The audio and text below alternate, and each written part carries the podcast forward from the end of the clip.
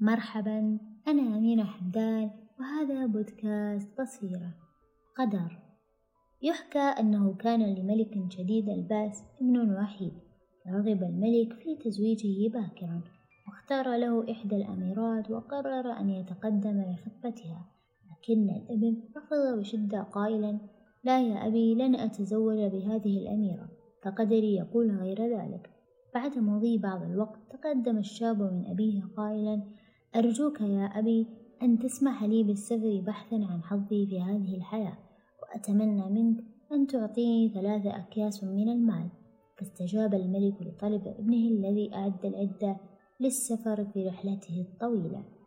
سار الشاب في طريقه حتى التقى رجلا غريبا. سأل الغريب الشاب إلى أين أنت ذاهب؟ أخبره الأمير عن رغبته في أن يعرف ما كتب له في حياته فأراه الغريب قصرا رائع الجمال وقال له هناك ستعرف الكثير عن قدرك. شكر الأمير الغريب وانطلق باتجاه القصر وعندما وصل ساحة القصر نظر حوله ورأى العديد من الرسائل والعلامات بدأ يتفحصها والبحث فيها لكن بلا فائدة ثم خرج من القصر رجل آخر سأل الشاب ما الذي تفعله؟ فأجاب الأمير إنني أبحث عن الرسالة التي كتب عليها قدري فرد عليه الغريب ولماذا تبحث هناك؟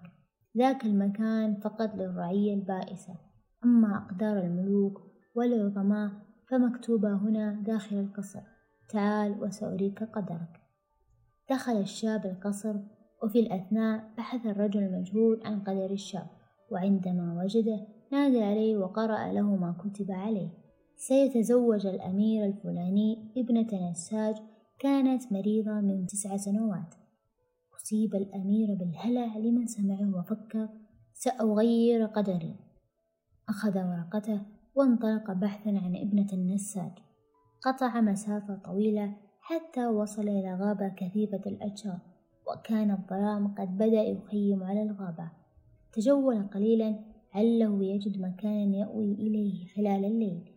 فرأى ضوءا يلتمع من بعيد سار باتجاه الكوخ وطلب الإذن بالمبيت. أجابه صاحب الكوخ يا بني يبدو أنك من النبلاء ليس لدينا ما يليق بمستواك لكننا سنقدم لك أفضل ما عندنا. أمضى الشاب ليلته في الكوخ عندما أنهيا طعام العشاء لاحظ الأمير وجود شخص آخر يتناول طعامه في الغرفة المجاورة. فسأل المضيفة أرجو ألا تجدني متطفلا لكن هل لي أن أسألك من الذي في الغرفة المجاورة وما المغزى من وجوده هناك؟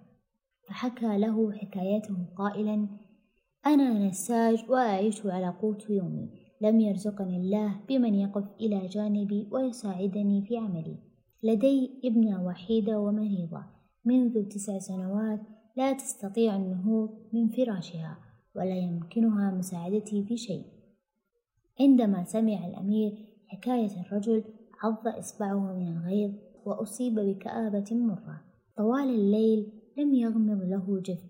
كان يفكر بطريقة يتخلص بها من قدره المشؤوم.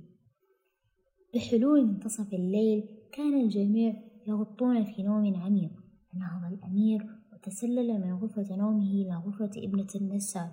عندما رآها استاء في سره لكنه سحب خنجرة وأغمدها في صدرها. ثم انسحب بكل هدوء خارج الكوخ بعد أن ترك المال الذي كان بحوزته خلفه وغادر يلف الظلام. عاد الأمير إلى قصر والده واشتكى له ما كتب عليه من قدر مشؤوم استاء الأب كثيرا لكنه أخفى ضيقه وهدأ من روع ابنه. بعد مضي فترة من الزمن خرج أمير للصيد. طريق رأى قصرا جميلا داخل الغابة. اقترب من القصر فطاله وجهه الحسناء بارعة الجمال. ترجى عن حصانه وطلب منها أن تتزوجه. كاد يطير فرحا لدى سماعه صوتها وكلامها العذب. فعاد إلى بيته تغمره السعادة. في الطريق كان أكثر ما أفرحه التغير الكبير الذي طرأ على قدره الذي بدا له مشؤوما وقد صار الآن قدرا سعيدا بلقائه تلك المرأة. أخبر والده عما حدث له وطلب منه الاستعداد لإقامة حفل الزواج.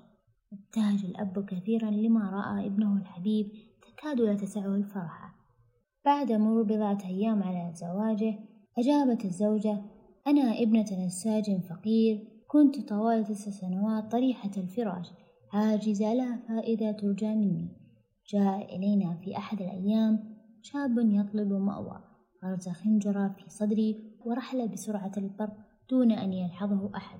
برغم مرضي واليأس من شفائي وضعت لي أمي ضمادة فوق جرحي فشفيت تماما. قد ترك الضيف ثلاثة أكياس من النقود ترك أبي النسيج واشترى لنا هذا القصر الذي نعيش فيه من دون هموم أو خوف من المستقبل.